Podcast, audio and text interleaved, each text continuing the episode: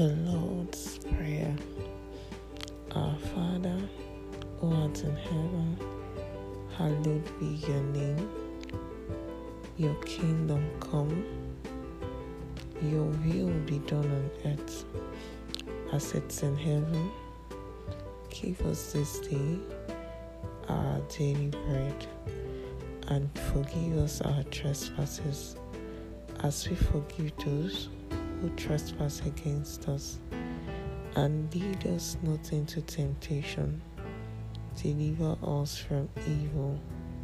For thine is your kingdom, your power, and your glory forever and ever. Amen. Thank you, Lord.